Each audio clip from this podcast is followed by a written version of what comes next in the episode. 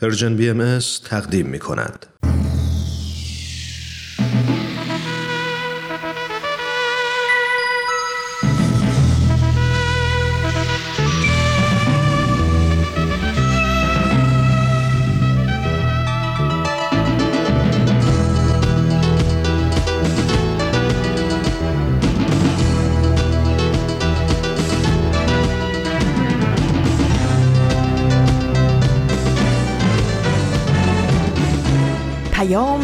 دوست برنامه ای برای تفاهم و پیوند دلها.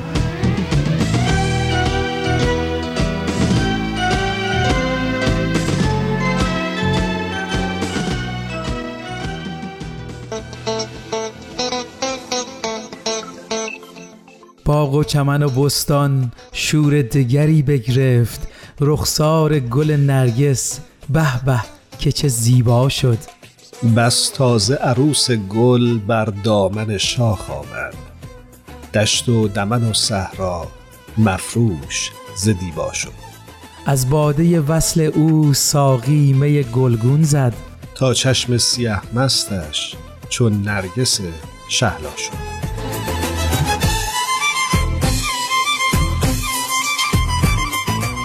سلام و درود میگم حضور تک تک شما عزیزانی که در این دومین ویژه برنامه درزوان با من ایمان ملکوتی و همکارم ایمان مهاجر همراه شدید و قرار هست که با هم این روز زیبا و این روز مهم رو در تقویم بهایی جشن بگیریم.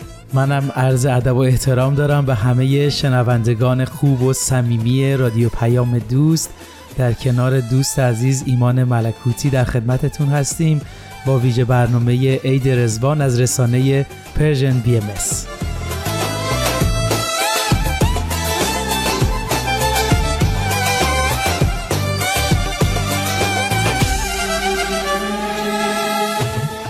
همونجوری که اگه اولین ویژه برنامه مربوط به عید رضوان امسال ما رو شنیده باشید حتما خاطرتون هست که آیتم ها و بخش های مختلفی رو براتون تهیه کرده بودیم که در طول برنامه امروز هم اونها رو خواهید شنید. خب نگاهی بندازیم به تقویم. امروز شنبه نهم اردیبهشت ماه 1402 شمسی مطابق با 29 آوریل 2023 میلادیه. خب همونطور که همه عزیزان می‌دونن عید رزوان بزرگترین عید بهاییان و شاید میشه گفت جهانیان هست.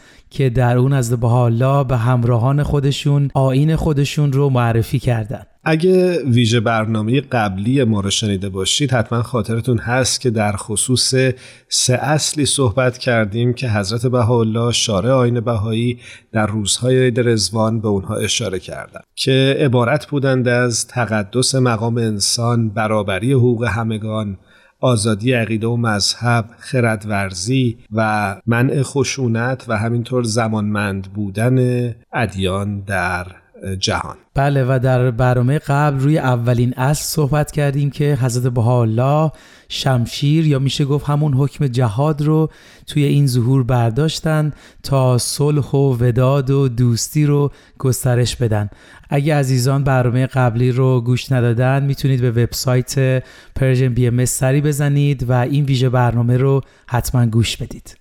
امروز می‌خوایم روی دومین اصلی که حضرت بهاءالله در روزهای رضوان روش تاکید کردند صحبت بکنیم. و البته همونجوری که توی ویژه برنامه اول اشاره کردیم تلاش خواهیم کرد که از convention ی که برای انتخاب بالاترین شورای حاکمه جامعه جهانی بهایی بیت اعظم در این روزها تشکیل شده هم اخباری رو براتون همراه داشته باشیم. بله همونطور که ایمان توضیح داد برنامه امروز شامل دو قسمت که درباره اصل دوم صحبت می‌کنیم و همینطور کانونشنی که در مرکز جهانی برگزار میشه. با ما همراه باشید تا در ادامه برنامه در این رابطه صحبت کنیم. البته یادتون نره که در طول برنامه آیتم های متفاوتی هم پخش خواهد شد.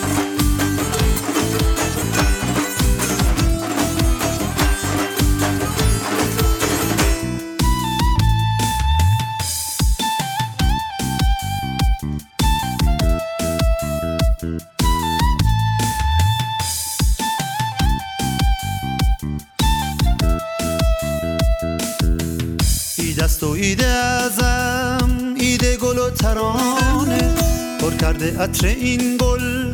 هر شهر و کوی و خانه روز سرور روح است. ایام عید رزوان بر شاخه های عرفان.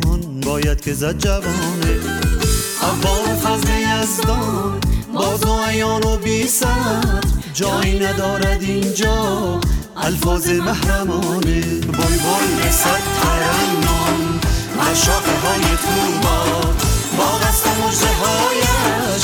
از کوکب زمانه. از کوکب زمانه.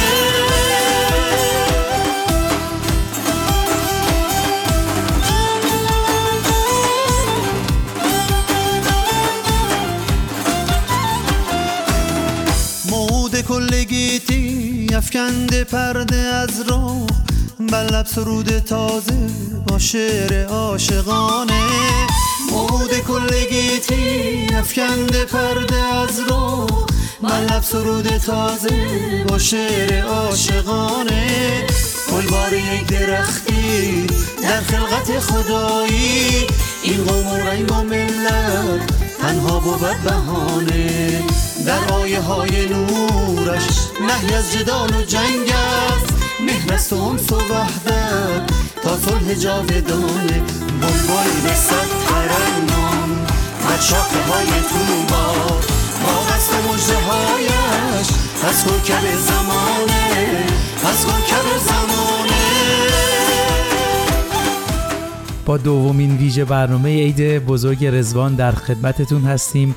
ممنون از همراهیتون عزیزان. خب دومین اصلی که حضرت بهاءالله در ایام رزوان بیان کردن اصل زمان بندی هست. همونطور که از اسمش پیداست موضوعی که با زمان مرتبطه و با این اصل حضرت بهاءالله ظهور ادیان رو تسلسلوار معرفی کردن که نتیجه اون اینه که هیچ آینی آخرین دین نیست و آین حضرت بهاءالله هم پس از هزار سال توسط پیامبری نوین تجدید میشه. و فکر می‌کنم مهمترین نکتهش این هستش که همون جوری که انسان رو به تکامل هست و رشد می‌کنه از نظر ذهنی قطعا یک باور و یک ایدئولوژی نمی‌تونه برای تمام زمانها برای ما کافی باشه.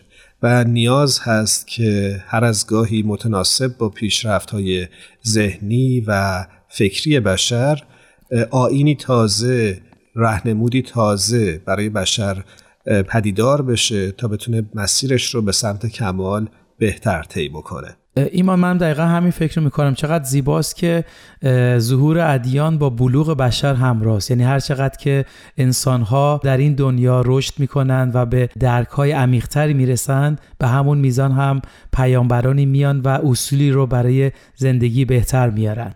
آره همینطوره. خب اشاره می‌کنند که آیتم بعدی که یک نمایش رادیویی هست که دوستان بخش اولش رو در اولین ویژه برنامه عید رزوان شنیدند آماده پخش است. ازتون دعوت می‌کنیم به دومین قسمت از مجموعه داستانی گل سرخ گوش کنیم.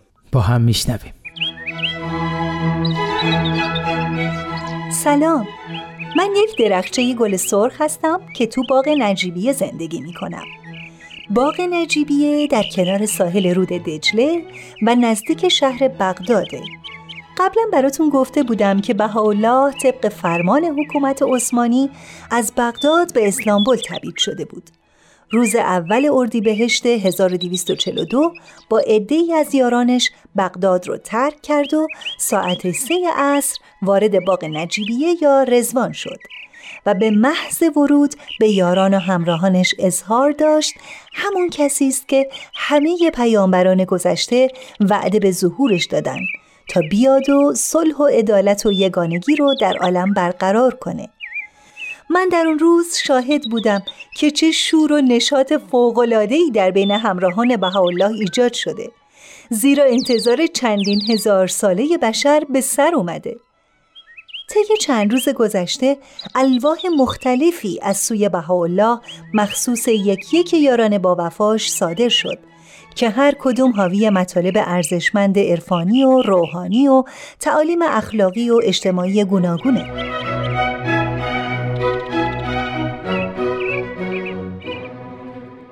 باغبونا هر روز سراغ من و سایر بوته های گل سرخ میان و گل میچینن و تو خیمه بهاءالله قرار میدن تا هر کس که از بغداد میاد به باغ رزوان و به حضور بهاءالله مشرف بشه از دستهای مبارکش گل بگیره یه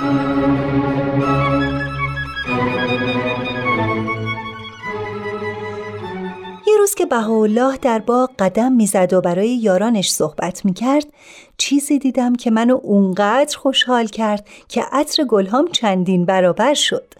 من دیدم یکی از گلهایی که از شاخه های من کنده شده بود تو دست بهاءالله است و هر چند لحظه یک بار اون گلو بو می‌کنه.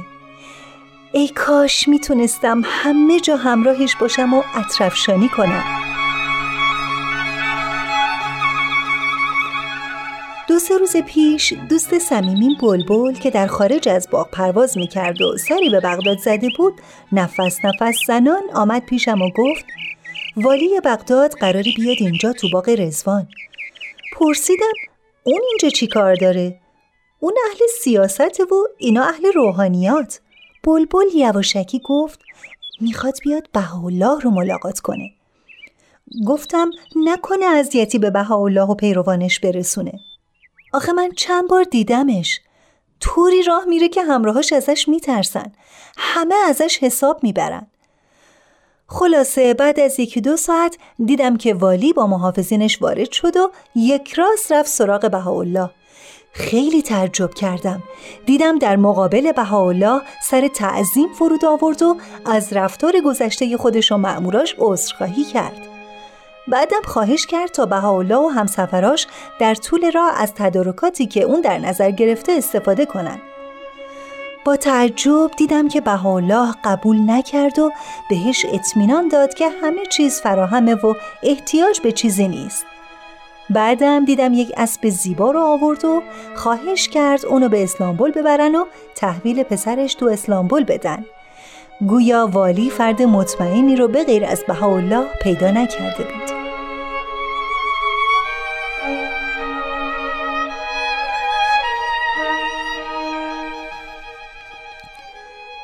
تو این چند روزی که آین جدید بهایی متولد شده من شاهد تولد فرهنگی جدید بودم که قابل تعمله. می‌بینم که پیروان و دوستان بهاءالله با چه گرمی و صمیمیتی از افراد مختلف از طبقات گوناگون که از پیروان ادیان و مذاهب دیگه هستند و برای خداحافظی وارد باغ رزوان میشن استقبال می‌کنن. این روزا می دیدم که بهاءالله به دوستاش تأکید می کرد که با همه پیروان ادیان گوناگون با خوشرویی و مهربانی معاشرت کنند.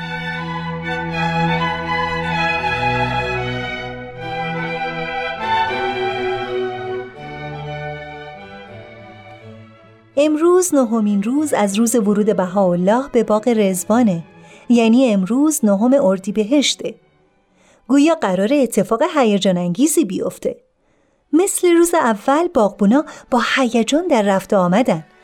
یکی از خیمه ها رو برای ورود افراد جدید آماده کردن. اوه در باغ باز شد. ادهی دارن وارد میشن. همه به استقبالشون رفتن. اینا کیان؟ بلبل برو ببین چه خبره. از کجا می‌دونی؟ میگه اعضای خانواده بهاءالله هستن که واسه رفتن به تبعیدگاه جدید به بهاءالله پیوستن. گرچه ده سال پیش مورد ظلم واقع شدن و از وطنشون به عراق تبعید شدن و حالا باید به سرزمین دورتر برن ولی هیچ غمی در چهرهشون دیده نمیشه. همه خوشحال و مسرورن. مسلما این روز یک روز مهم در تاریخ آین بهایی محسوب خواهد شد.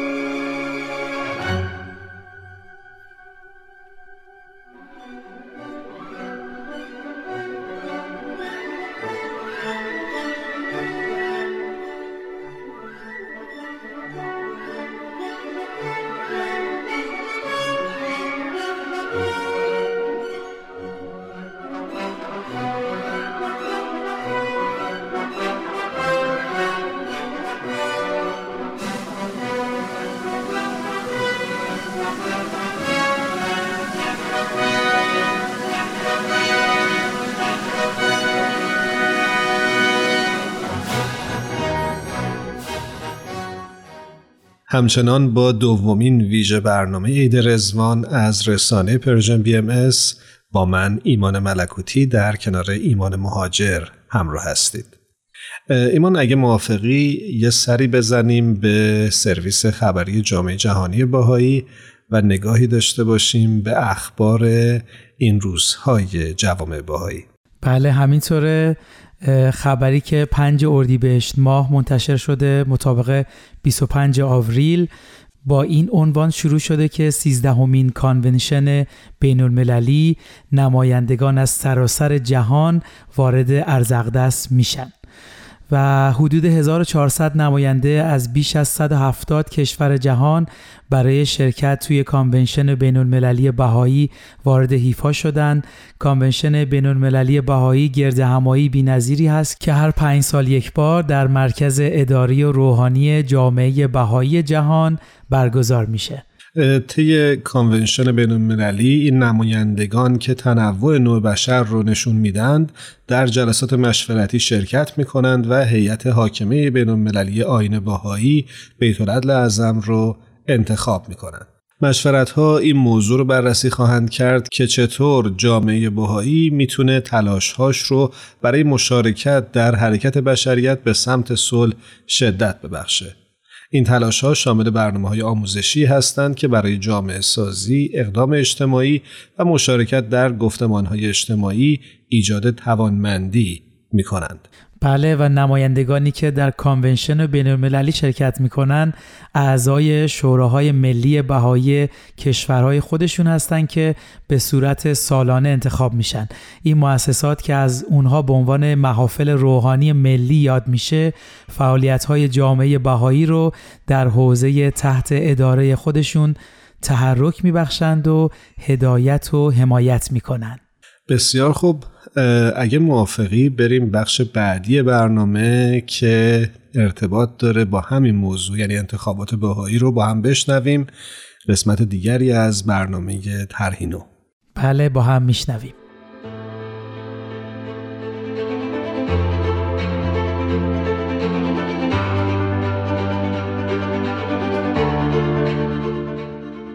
ترهینو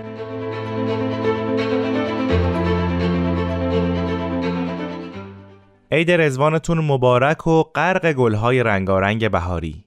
اسم من رامان شکیبه و با برنامه دوم از مجموعه سه قسمتی ترهینو در خدمتتونم. این برنامه ها مجموعه درباره انتخابات در جامعه بهایی.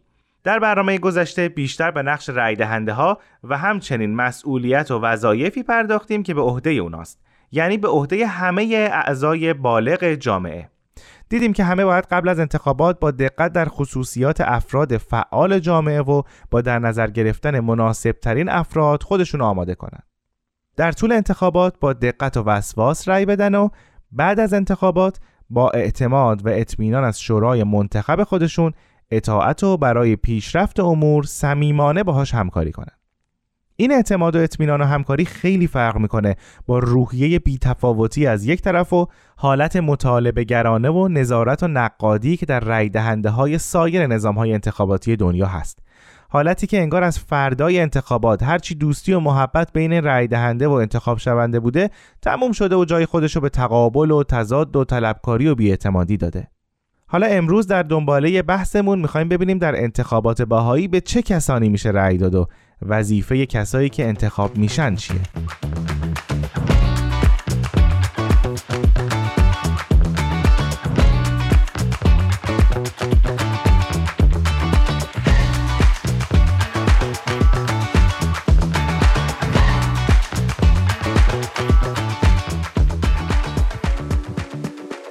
جواب این سوال که به کی میشه رأی داد خیلی آسونه. به همه. به هر بهایی که سنش 21 سال به بالا باشه میشه رأی داد. تمام. میشه رأی داد. اما دیگه اون دفعه گفتیم که رأی دهنده ها موظفند که در این باره چقدر دقت بکنن و چه نوع استانداردهایی رو در نظر بگیرن. و این یعنی کاندیداتوری در انتخابات باهایی وجود نداره. یعنی کسی برای عضویت در محفل یا همون شوراهایی که با توجه به نبود طبقه روحانیت در آین باهایی اداره امور جامعه رو به مدت یک سال به عهده می‌گیرن داوطلب یا نامزد نمیشه. رای دهنده می‌تونه به هر کسی که اونو برای عضویت در محفل مناسب می‌دونه رای بده. میشه گفت همه اعضای بزرگسال جامعه نامزد انتخاباتی هستند اینجا چند تا سوال پیش میاد. اولش اینه که وقتی نامزدی در کار نباشه رای دهنده چطور بفهمه که به کی باید رای بده؟ جواب این سوال فکر کنم با بحثی که در برنامه گذشته داشتیم کاملا روشن شد. رای دهنده ها دست کم یه سال برای آشنایی با خصوصیات اعضای جامعه خودشون و انتخاب مناسب ترین افراد فرصت دارن. سوال دوم اینه که از کجا بدونیم کسی دلش می‌خواد عضو محفل یا همون شوراها بشه که بهش رأی بدیم؟ شاید کسی نخواد عضو محفل بشه یا شرایط زندگیش بهش اجازه نده. یادتونه گفتیم رأی دادن در انتخابات باهایی حق نیست بلکه وظیفه تک تک اعضای بزرگسال جامعه است. حالا خدمت کسی که انتخاب شده در محفل روحانی هم یه وظیفه است. حالا این وظیفه هر فرد باهاییه که اگر برای شرکت در محفل انتخاب شد در اونجا خدمت کنه. البته اگه فرد وجدانن دلیل موجهی داشته باشه که نمی‌تونه این وظیفه رو انجام بده می‌تونه تقاضای معاف شدن بکنه. اما این یه اصله که قبل یا در جریان انتخابات نه کسی می‌تونه از دیگران بخواد بهش رأی بدن که میشه نامزد شدن و در انتخابات باهایی ممنوعه نه می‌تونه تقاضا کنه که بهش رأی ندن. این بیان حضرت شوقی افندی ولی امر دیانت باهایی ذهن رو نسبت به ماهیت این وظیفه روشن می‌کنه. ایشون میفرمایند عضویت در یک محفل از دیدگاه بهایی حقی نیست که افراد آن را از آن خود بدانند و یا افتخاری نیست که خواهان آن باشند بلکه وظیفه و مسئولیتی است که ممکن است به انجام آن فرا خوانده شود. میفرمایند این افتخاری نیست که خواهان آن باشند. این عبارت به نظر من یعنی اینکه قرار نیست کسی بخواد عضو محفل بشه تا به خاطر اون به دیگران فخر بفروشه. این رو هم باید در نظر داشته باشیم که عضویت در محفل هیچ امتیاز مادی یا اجتماعی برای فرد نداره. اعضای محفل خارج از جلسه اون مثل سایر اعضای جامعه هستن و از همون حقوق و مزایایی برخوردارن که هر عضو دیگه جامعه. همونطور که شوقی افندی فرمودن عضویت در محفل وظیفه و مسئولیتیه که افراد به انجام اون دعوت میشن و بنا به وظیفه وجدانی خودشون قبول می‌کنن. اما به هیچ وجه نمیشه وظیفه ای رو که به عهده اعضای محافل هست دست کم گرفت. شوقی افندی در این باره خطاب بهاییان یا اصطلاحا اهبا میفرمایند. وظایف کسانی که اهبا آنان را آزادانه و خالصانه به عنوان نمایندگان خود انتخاب نمودند به هیچ وجه کم اهمیتتر و غیر ضروریتر از وظایف انتخاب کنندگان آنان نیست. ایشون در دنباله این بیان روشن می‌کنن که اعضای محافل دیدگاهشون نسبت به مسئولیتی که بهشون سپرده شده چی باید باشه آیا انتخاب شدن که ریاست و امر و نهی کنن؟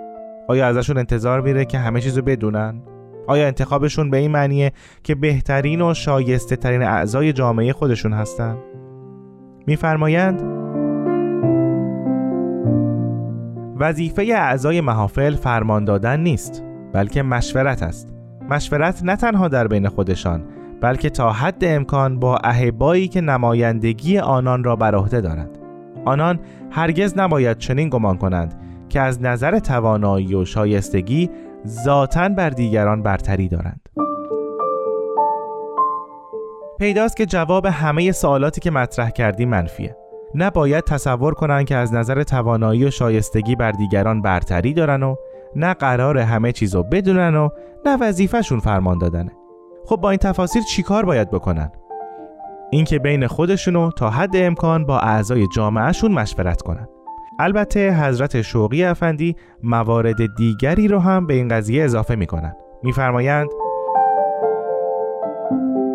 باید در نهایت تواضع به وظایف خود بپردازند و با سعی صدر حس عدالت و انجام وظیفه خلوص افتادگی پایبندی کامل به رفاه و منافع اهبا و امر الهی و بشریت بکوشند تا نه تنها شایسته اطمینان و حمایت و احترام بلکه تحسین و محبت واقعی کسانی گردند که افتخار خدمت به آنان را دارند.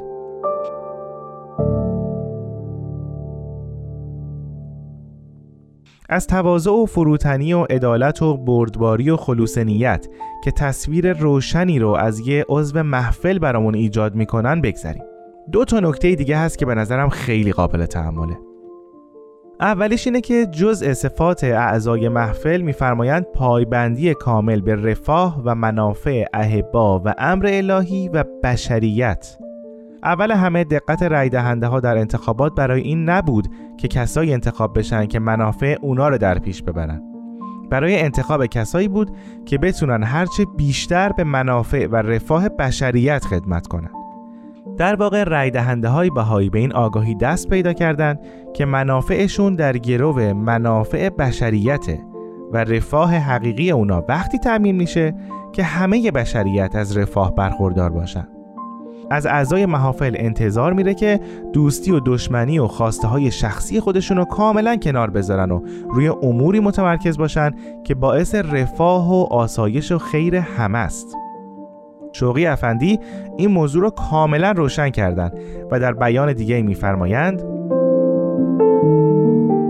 اعضای این محافل به نوبه خود باید حب و بغض و منافع و تمایلات شخصی خود را کاملا کنار گذاشته و افکار خیش را حصر در اموری نمایند که سبب رفاه و آسایش جامعه جهانی و ترویج خیر عمومی خواهد گردید. نکته قابل تعامل دیگه که می‌خواستم خدمتتون ارز کنم اینه که میفرمایند اعضای محافل باید تلاش کنند که نه تنها شایسته اعتماد و احترام و حمایت اعضای جامعه خودشون باشن بلکه باید تحسین و محبت واقعی اونا رو هم جلب کنن یعنی به این نکته اکتفا نکنن که اعضای جامعه بنا به وظیفه‌ای که دارن ازشون اطاعت و همچنین حمایت کنن و بهشون اعتماد دارن و احترام می‌ذارن. باید تلاش کنن تحسین و محبت واقعی اونا رو به دست بیارن. این اون روح محبت و احترام متقابلیه که بر رابطه بین رأی دهنده و انتخاب شونده حاکمه. چیزی که کمبودش رو در دنیای امروز خیلی احساس می‌کنیم. در برنامه بعد به سراغ سوالاتمون میریم. خوب و خوش باشید و خدا نگهدار.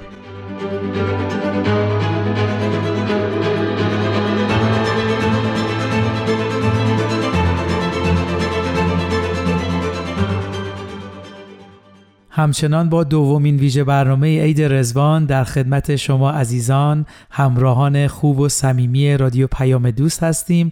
در قسمت قبلی در رابطه با کانونشنی که در حیفا در حال برگزاری هست براتون خبرهایی رو خوندیم. در ادامه این رو می‌خوام اضافه بکنم که این کانونشن از 29 آوریل تا 2 می برگزار میشه. و در روز نخست نمایندگان گرد هم میان تا نه عضو بیت اعظم رو برای یک دوره پنج ساله انتخاب کنند. شما عزیزان اگر مایل هستید تصاویر و فیلم های مربوط به این کانونشن بین المللی رو ببینید حتما می‌تونید سری به وبسایت سرویس خبری جامعه جهانی باهایی بزنید با آدرس news.persian-bahai.org همینطور شرکت کنندگان می‌تونن ویدیوی چهار دقیقه‌ای که در نمایشگاه نشون داده میشه رو اونجا تماشا کنن. این ویدیو تلاش های جامعه جهانی بهایی برای ترویج تحول اجتماعی رو بررسی می‌کنه. این تلاش ها شامل برنامه های آموزشی هست که برای جامعه سازی، اقدام اجتماعی و مشارکت در گفتمان های اجتماعی ایجاد توانمندی می‌کنه. بسیار خوب. اگه موافقی بریم بخش بعدی برنامه که عنوانش هست بهار در بهار رو با هم بشنویم. بله با هم میشنویم.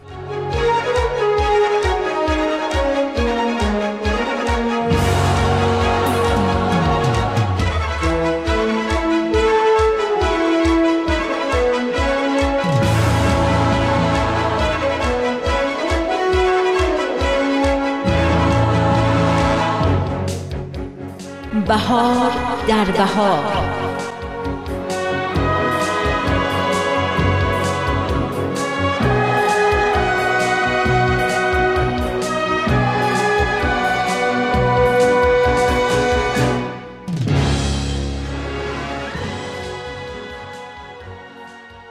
شنوندگان عزیز درود بر شما. 151 سال پیش در چنین روزهایی حضرت بهاءالله رسالت خودشون رو آشکار و اهل عالم رو به وحدت و یگانگی دعوت فرمودند. بگو ای دوستان سراپرده یگانگی بلند شد. به چشم بیگانگان یک دیگر را نبینید. همه بار یک دارید و برگ یک شاخسار. در واقع میشه گفت تا قبل از ظهور حضرت بهاءالله محفر اصلی تمام ادیان از حضرت آدم گرفته تا حضرت رسول و حضرت باب توحید و یگان پرستی بود. اما حضرت بهاءالله علاوه بر اون بر وحدت ادیان و بر وحدت نوع انسان هم تاکید فرمودند.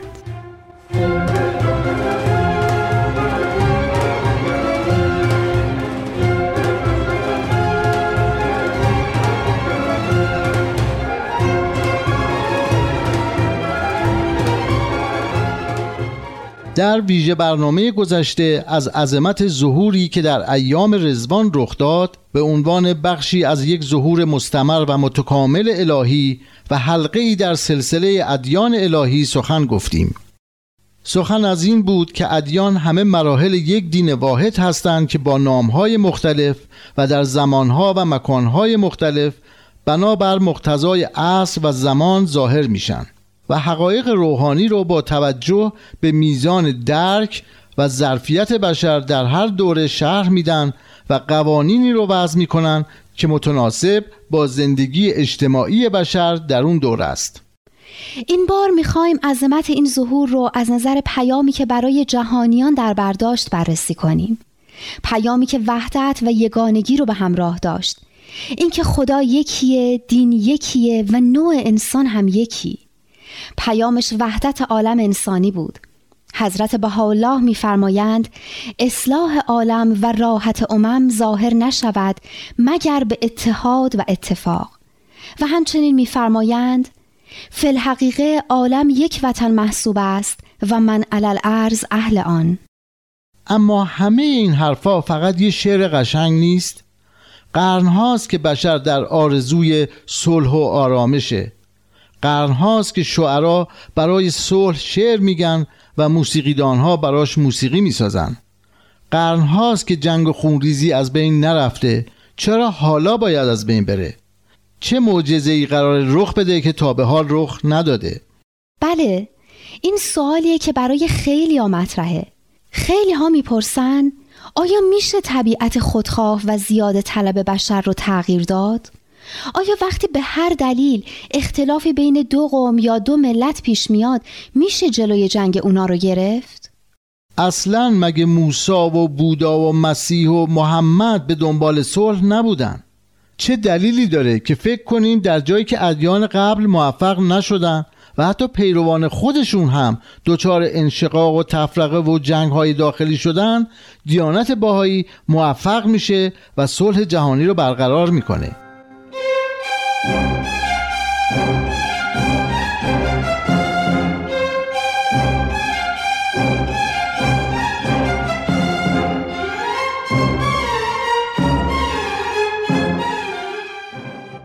اولا که طبیعت انسان مبنی بر خودخواهی و زورگویی نیست یا فقط این نیست. طبیعت انسان همیشه بین دو نهایت که یک طرفش شیطانه و یک طرفش انسان کامل یا به عبارتی فرشته در نوسانه. و شاعر هم فرموده که آدمی زاده طرف معجونی است از فرشته سرشته و از حیوان. یعنی درسته که گاهی انسان از حیوان هم پستر میشه اما می‌تونه از فرشته هم بالاتر بره. سر تربیت همینجاست. می‌تونه به حرکت انسان جهت بده. به سوی حیوان یا به سوی انسان کامل. درسته. انسان تربیت پذیره اصلا اگر طبیعت انسانی تربیت پذیر نبود که انبیا و رسول ظاهر نمی شدن و تعالیم و احکام نمی آوردن و این همه مشقت برای تربیت انسان تحمل نمی کردن. اگه طبیعت انسانی تربیت پذیر نبود که کسی به مدرسه نمی رفت بشر پیشرفت نمی کرد اگه طبیعت انسان تربیت پذیر نبود که هنوز داشتیم توی جنگل ها سر میوه یا شکار با هم می جنگیدیم اصلا هیچ موجود زنده ای نمی‌تونه تغییر نکنه. تغییر و حرکت جزی جدا نشدنی از حیاته ولی جهتشه که مهمه. انسان می‌تونه جلو بره و پیشرفت کنه یا عقب بره و به سوی حیوانیت سقوط کنه. اما نمی‌تونه ثابت و بدون تغییر بمونه. جالبی که موجودات دو جور تغییر می‌کنن. یکی کند و آهسته و غیر محسوس و یکی سریع و ناگهانی و شگفتانگیز. مثل آب. وقتی میذاریمش توی یخچال هی سرد میشه و سرد میشه و سرد میشه و بعد به یه مرحله حساس می‌رسه که قبلش آبه و بعدش یخ. یه تغییر ناگهانی رخ میده و آب دیگه آب نیست یخه. درسته دقیقا. مثل شکفتن یک گل. قنچه یواش یواش بزرگ میشه و بعد وارد یک مرحله حساس میشه که قبلش قنچه است و بعدش گل. یه دفعه می‌بینیم قنچه باز شده و به گلی زیبا تبدیل شده. این مرحله حساس توی زندگی پروانه‌ای که از پیله در میاد تخم گیاهی که جوونه می‌زنه یا جوجه‌ای که سر از تخم در میاره و خلاصه توی تغییراتی که همه موجودات می‌کنن وجود داره. این جریانیه که طی اون تغییرات کوچیک یه دفعه به یه تغییر بزرگ منجر میشن.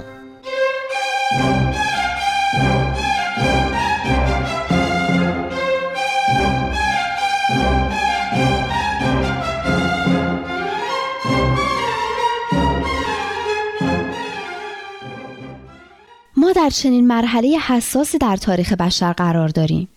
مرحله حساس در یه تحول بزرگ. مرحله شبیه مرحله که در اون یه حشره کوچیک تبدیل به یه پروانه زیبا میشه. مرحله که ادیان قبل به نام آخر و زمان به ظهورش بشارت دادن. مرحله که در اون بشریت وارد یه دوره جدید از حیات خودش میشه.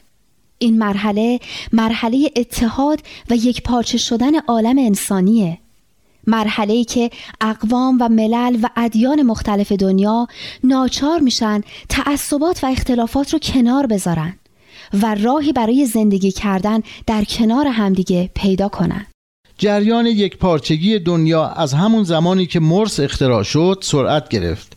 یعنی از سال 1844 میلادی یا 1260 هجری قمری. سالی که حضرت باب مؤسس دیانت بابی و مبشر ظهور حضرت بهاءالله در شیراز رسالت خودش رو اعلام کرد و عصر جدیدی در جهان آغاز شد. انگار انفجاری در جهان علم و فناوری رخ داد. تلفن اختراع شد راه آهن و هواپیما به میون آمد تلویزیون و ماهواره وارد خونه ها شد. شبکه اینترنت به راه افتاد و تلفن همراه ارتباطات رو باز هم سریعتر و راحتتر کرد. انصاف باید داد. دنیا خیلی وقته که وارد جریان یک پارچگی و وحدت شده. حدوداً 170 سال.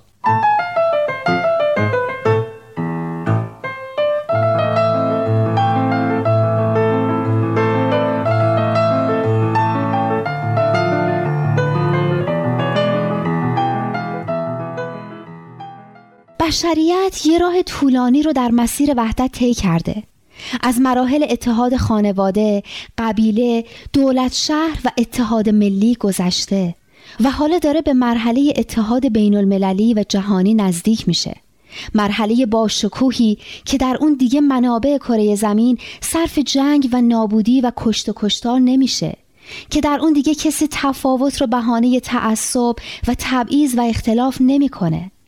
مرحله زیبایی که در اون به پیشگویی اشعیای نبی گرگومیش از یه چشم آب می نوشن و شمشیرها به گاواهن تبدیل میشن اما هنوز تا استقرار کامل صلح و وحدت مراحلی باقی مونده.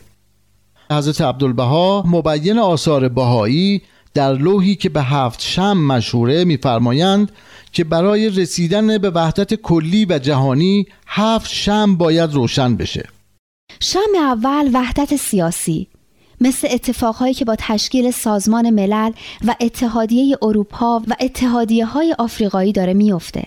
شمع دوم وحدت نظر در مورد مسائل مهم بین المللی مثل توافقهایی که در مورد محیط زیست و تجارت بین ملت ها صورت می‌گیره.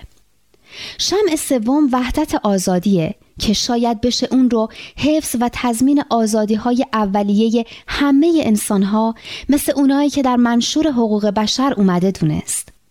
شمع چهارم وحدت دینی و رسیدن پیروان ادیان مختلف به این حقیقته که در واقع همه ادیان الهی یه دین واحد هستند و دلیلی برای اختلاف و جنگ وجود نداره.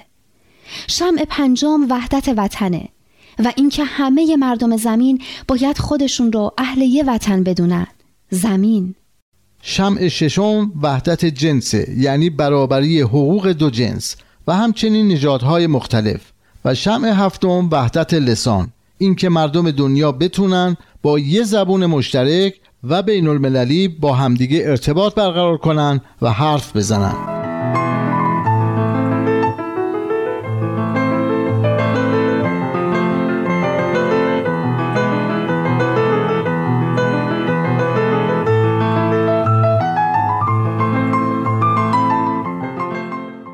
به فرموده حضرت عبدالبها این حرف شم باید روشن بشن تا بتونیم به وحدت عالم انسانی برسیم. خبر خوب این که بشریت توی همه این زمینه ها گام های مهم و بلندی برداشته. بله این جریان وحدت بخش اون جریان عظیمیه که یک قرن و نیم پیش در چنین روزهایی با ظهور حضرت بهاءالله آغاز شد. عید رزوان بر همه شما مبارک باد.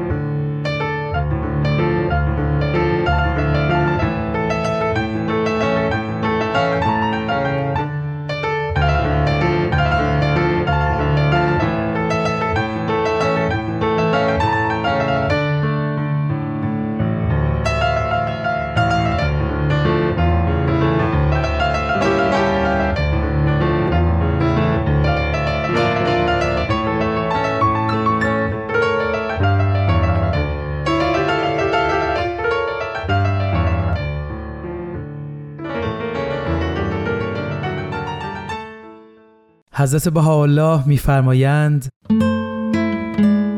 ای بلبلان فانی در گلزار باقی گلی شکفته که همه گلها نزدش چون خار و جوهر جمال نزدش بیمقدار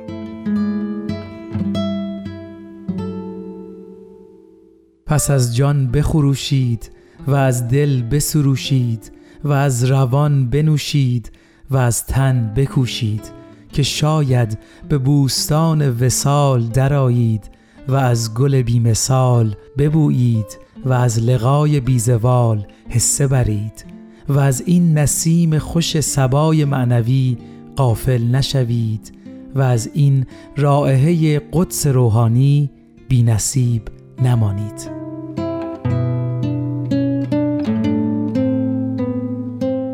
یک بار دیگه روزهای رزوان و عید رزوان رو به همه شما کسانی که به فردایی روشنتر باور دارید تبریک میگیم و ممنونیم که تا انتهای برنامه امروز همراه ما بودید.